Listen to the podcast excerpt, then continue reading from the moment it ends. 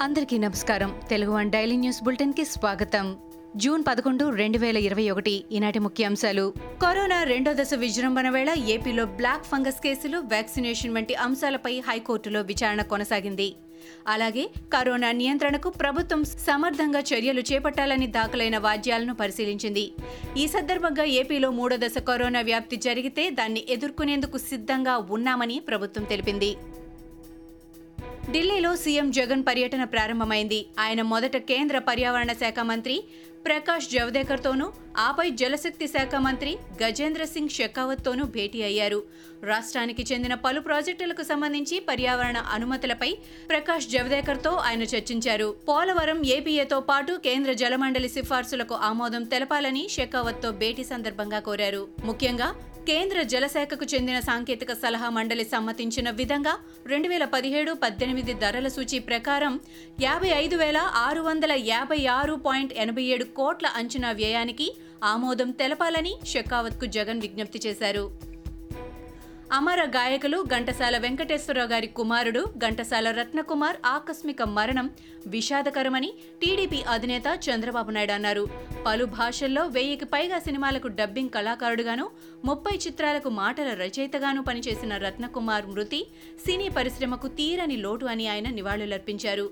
రత్నకుమార్ ఆత్మకు శాంతి చేకూర్చాలని భగవంతుణ్ణి ప్రార్థిస్తున్నా వారి కుటుంబ సభ్యులకు ప్రగాఢ సానుభూతిని తెలియజేస్తున్నా అంటూ చంద్రబాబు ట్వీట్ చేశారు.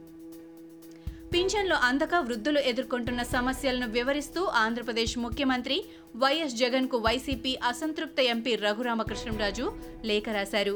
ఈ నెల నుంచి పింఛన్లను రెండు వేల ఏడు వందల యాభైకు పెంచి ఇవ్వాలని ఆయన కోరారు. అంతేకాకుండా ఏడాదిగా పెండింగ్లో ఉన్న పింఛన్ల డబ్బులు కూడా కలిపి మూడు వేల చొప్పున ఇవ్వాలని రఘురామ కోరారు. ఏపీలో రేపటి నుంచి బ్యాంకు పనివేళలు మారనున్నాయి. రాష్ట్రంలో జనజీవన కార్యకలాపాలకు ఉదయం ఆరు గంటల నుంచి మధ్యాహ్నం రెండు గంటల వరకు అనుమతించనున్నారు. ఈ నెల ఇరవై వరకు ఈ తాజా వేళలు అమల్లో ఉండనున్నాయి. ఈ నేపథ్యంలో బ్యాంకు పనివేళలను అందుకు అనుగుణంగా సవరించారు.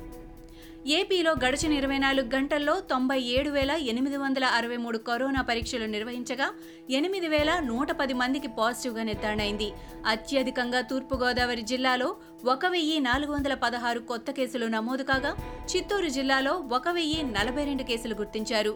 అత్యల్పంగా కర్నూలు జిల్లాలో రెండు వందల ముప్పై ఐదు మందికి కరోనా సోకినట్టు వెల్లడైంది. కరోనా వేళ కేంద్ర ప్రభుత్వం ప్రజలను ఆదుకోవాల్సి ఉందని ఇరవై లక్షల కోట్ల ఉద్దీపన ప్యాకేజీని అమలు చేయాలని తెలంగాణ మంత్రి కేటీఆర్ అన్నారు.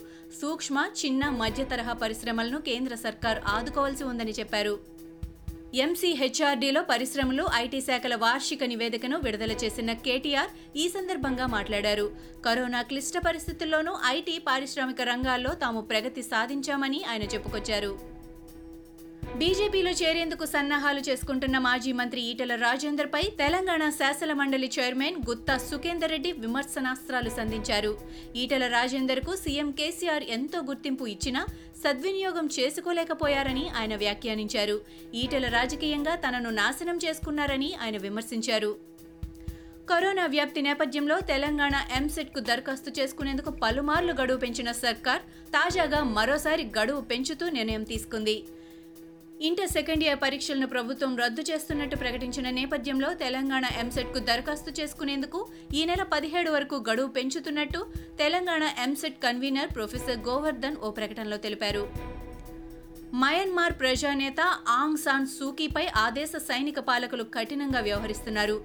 తాజాగా ఆమెపై అవినీతి కేసు పెట్టారు. అక్రమ మార్గాల్లో బంగారం ఐదు లక్షల డాలర్లకు పైగా సొమ్మును లంచంగా తీసుకున్నారని సైనిక ప్రభుత్వం ఆరోపించింది. ఫిబ్రవరి ఒకటిన ప్రజాప్రభుత్వాన్ని కూల్చేసిన ఆ దేశ సైన్యం పాలనను ఆధీనంలోకి తీసుకున్న సంగతి తెలిసింది. అప్పటి నుంచి ఆ దేశంలో ఆందోళనలు సాగుతున్నాయి. జుంటా కాల్పుల్లో ఎనిమిది వందల యాభై మందికి పైగా పౌరులు మరణించారు. ఇవి ఈనాటి ముఖ్యాంశాలు. మరికొన్ని ముఖ్యాంశాలతో మళ్ళీ రేపు కలుద్దాం. ఈ షోని క్రమం తప్పకుండా వినాలనుకుంటే మీరు ఈ షో వింటున్న ప్లాట్ఫామ్లో కానీ లేదా Google podcast Apple podcast Gaana మరియు ఏ ఇతర పాడ్కాస్ట్ యాప్లోనైనా సెర్చ్ చేసి సబ్స్క్రైబ్ అవ్వండి.